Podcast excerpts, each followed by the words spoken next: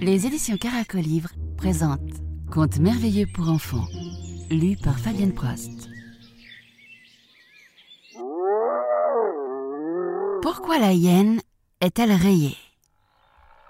Autrefois, il y a fort longtemps de cela, la hyène était très amie avec le lièvre. C'était une amitié bien étrange. Rusée, la hyène trompait le lièvre chaque fois que l'occasion se présentait, et le brave lièvre la laissait faire. Ne voulant pas de querelle, il préférait ne rien dire. Souvent, nos deux amis allaient ensemble à la pêche.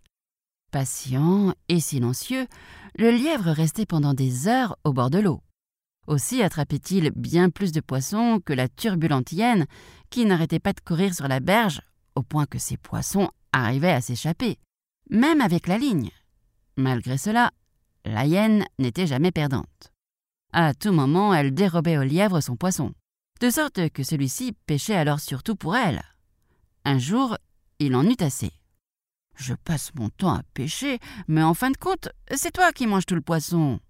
Il est bien possible que je mange un peu plus de poisson que toi, mais je suis aussi plus grande que toi. Tu n'arriverais même pas à manger tout ce poisson, et il finirait par se gâter, rétorqua la hyène. La question n'est pas là. Je peux le faire fumer, et le poisson fumé ne se gâte pas. D'accord, nous allons fumer le poisson, accepta la hyène, s'imaginant qu'elle arriverait bien à voler le poisson fumé. Le lièvre était brave, mais pas stupide. Il ramassa sa pêche et s'en alla sur l'autre berge. La hyène fit la grimace. Hum, surtout ne, t'endors pas, on risquerait de venir voler ton poisson. Sur ce, ils se quittèrent. À la tombée de la nuit, la hyène appela le lièvre.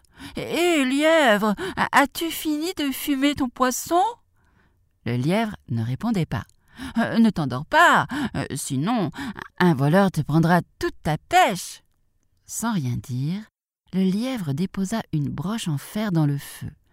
La hyène traversa doucement la rivière et s'approcha à pas de loup du lièvre et de ses poissons. Le lièvre fit mine de dormir. Lorsque la hyène s'empara d'un poisson, il bondit sur ses pieds, attrapa la broche et rossa la hyène avec le bout chauffé à blanc. Sans dire un mot, celle-ci s'enfuit à toutes jambes. Arrivée de l'autre côté de la rivière, elle appela à nouveau le lièvre. Hé, lièvre, n'as-tu pas vu un voleur? Le voleur est venu, mais je l'ai corrigé, rit le lièvre. Oh, je sais, j'ai senti les coups jusqu'ici. Avec quoi l'as-tu battu? Avec une broche chauffée à blanc. Depuis ce temps, la hyène porte des rayures que la broche chauffée à blanc laissa sur son dos.